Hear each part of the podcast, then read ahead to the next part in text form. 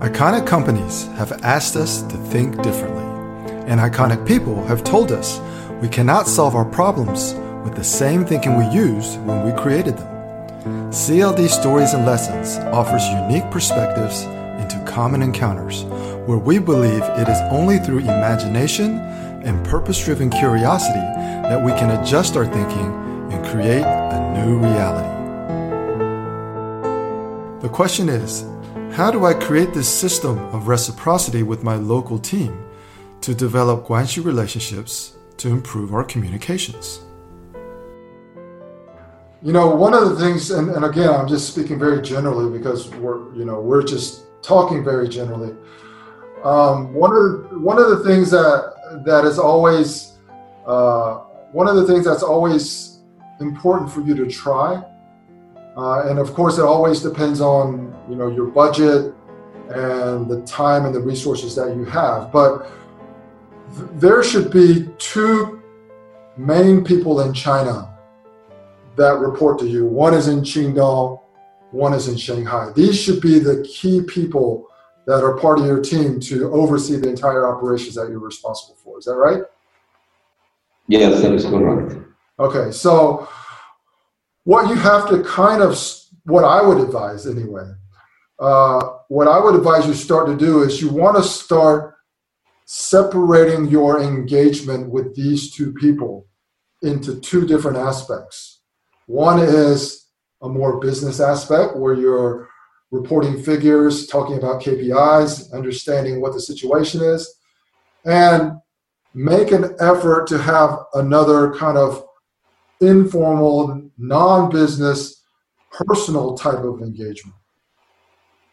Um, they have to really trust you in a personal way and feel that you respect them based on what they've accomplished so far before they will willingly share other information with you or proactively share that with you. That's going to take, that's going to, my friend, that's going to take time to develop.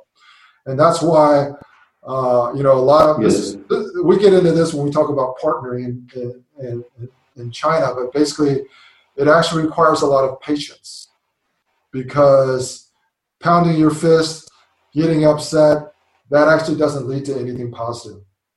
Uh, it, it, just you just have to understand that Chinese have a different concept of time. Uh, so you just need to invest the time in the initial because you only started this position this year, so it's really not too late.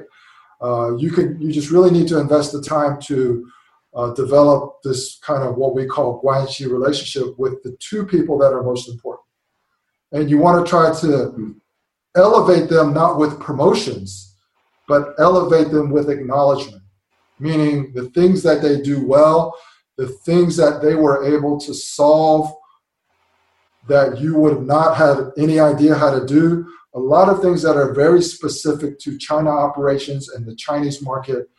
Uh, you're you're going to need to kind of really develop a habit of acknowledging them completing or accomplishing things that you as a foreigner would have no idea how to do. And that's actually not a weakness. That's actually a strength uh, and that strength helps you empower the local people to trust you more because they know that there's a system of reciprocity. Okay, they mm-hmm. need you. They need you at a higher level to get things done at corporate because they're always fighting for things from corporate that they need specifically for China, so you can support them more on that. And that system of reciprocity that you have to acknowledge is that they're doing things in China that are irreplaceable, which means that you, as a foreigner who doesn't speak the language, who doesn't understand the behavior of local employees, you wouldn't be able to do that. And the, uh, and the beginning for you is you have to acknowledge that to start building that system of reciprocity. You have to understand Guanxi relationships in China are based on a system of reciprocity, which means giving and receiving. Mm-hmm. And and you being at a hierarchical level that's higher means that you have to put yourself sometimes in a situation of equals, which which which is why I mean more of a non-business personal as an opportunity to acknowledge them privately on things that they do well, things that you that you need them to help you with. Uh, if they feel that they are doing you a favor, that's a good thing. Because that they feel they're doing you a favor, this means that you owe them a favor, Mm-hmm. which is which is fine because this whole system of reciprocity in China is just the continuous exchange of goodwill and the exchange of favors. So if you never owe them anything and they never owe you anything, then there's no reciprocity going back and